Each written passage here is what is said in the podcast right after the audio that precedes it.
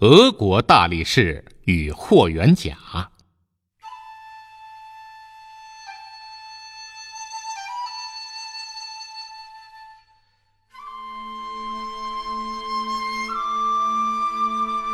霍元甲是清末著名的爱国武术家，不但武艺高强、正直仗义，还是一位家喻户晓的民族英雄。他的一生充满传奇色彩。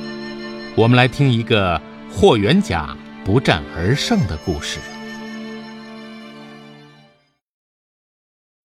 这个故事发生在公元一九零一年的一天。宫春西园里来了一个俄国的马戏团。马戏团里有个大力士，他到处张贴广告，说自己是世界上力气最大的人，还说全世界的大力士只有三个。其实是暗讽中华无人。这则广告被霍元甲看到，霍元甲十分愤怒。他拉着好朋友农劲松一起，要去见识见识这个自大的大力士。他们来到宫春西园，刚好到这个大力士表演。只见这个大力士把手腕粗的铁链拉断了，接着他安排八个中国人钻进了笼子里，然后举起了笼子。霍元甲一看就怒上心头，这个大力士明摆着把中国人当猴耍。这时，大力士向台下宣战，霍元甲走上了台，表示想和大力士比试。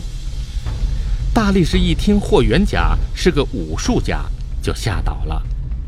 他只是力气大，哪里敢接受挑战？这时，霍元甲说：“大力士在报纸上说中国是东方的病夫国。今天我霍元甲作为一个中国人，希望能和你切磋一下。”大力士急匆匆地问道：“你想怎么样？”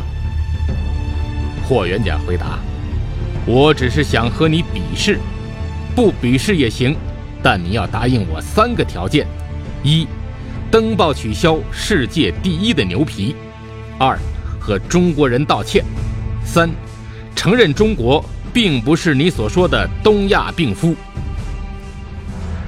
大力士不敢和霍元甲比试，和主持人一起编了个理由，就跑到了后台，再也没有出来。